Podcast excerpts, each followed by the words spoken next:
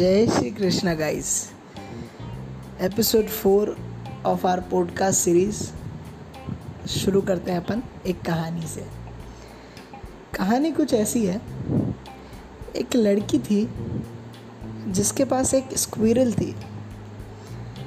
उस लड़की ने स्क्विरल के गले में एक पेंडेंट रखा था। और लड़की इतनी ब्यूटीफुल थी कि उसे सब मैरिज करना चाहते थे, उसे सब पसंद करते थे। सो गर्ल डिमांडेड और गर्ल सजेस्टेड जो उस स्क्विरल के गले से वो पेंडेंट निकाल पाएगा the pendant with the chain she will marry her बहुत लोग आए, बहुत लोगों ने कोशिश की। कुछ लोगों ने स्क्विरल को जाल में फंसाने की कोशिश की कुछ लोगों ने स्क्विरल को दाना डाल के डिस्ट्रैक्ट करने की कोशिश की और भिन्न भिन्न प्रकार के प्रयास किए। But square one back to square one कुछ हासिल नहीं हुआ।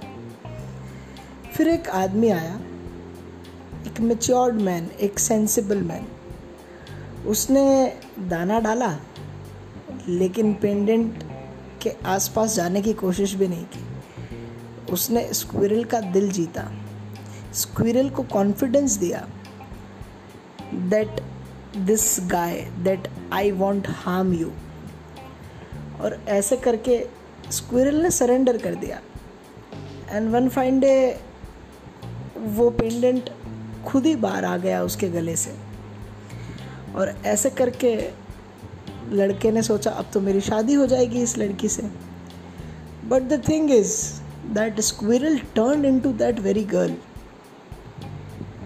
यार, ये कहानी से आपको समझ में ही आना चाहिए दैट आप गर्ल्स को डिस्ट्रैक्ट मत करो, फंसाओ मत इधर उधर की बात मत करो। अगर आप सच में उन्हें पाना चाहते हो ना just respect them care for them and be there for them ना तीनों चीज़ों को समझ लो क्या है।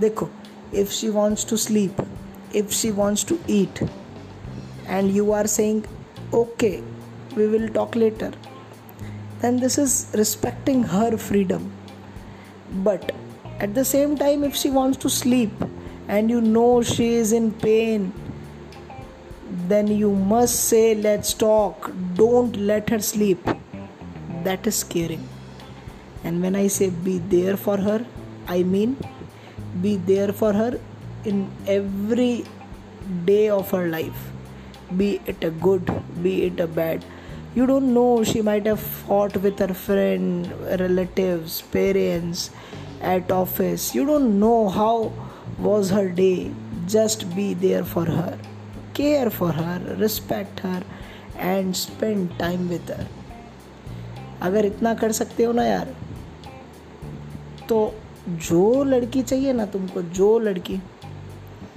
वो तो मिलेगी। दस, पंद्रह, बीस, पच्चीस, और मरेगी तुम्हारे साथ लाइफ स्पेंड करने के लिए।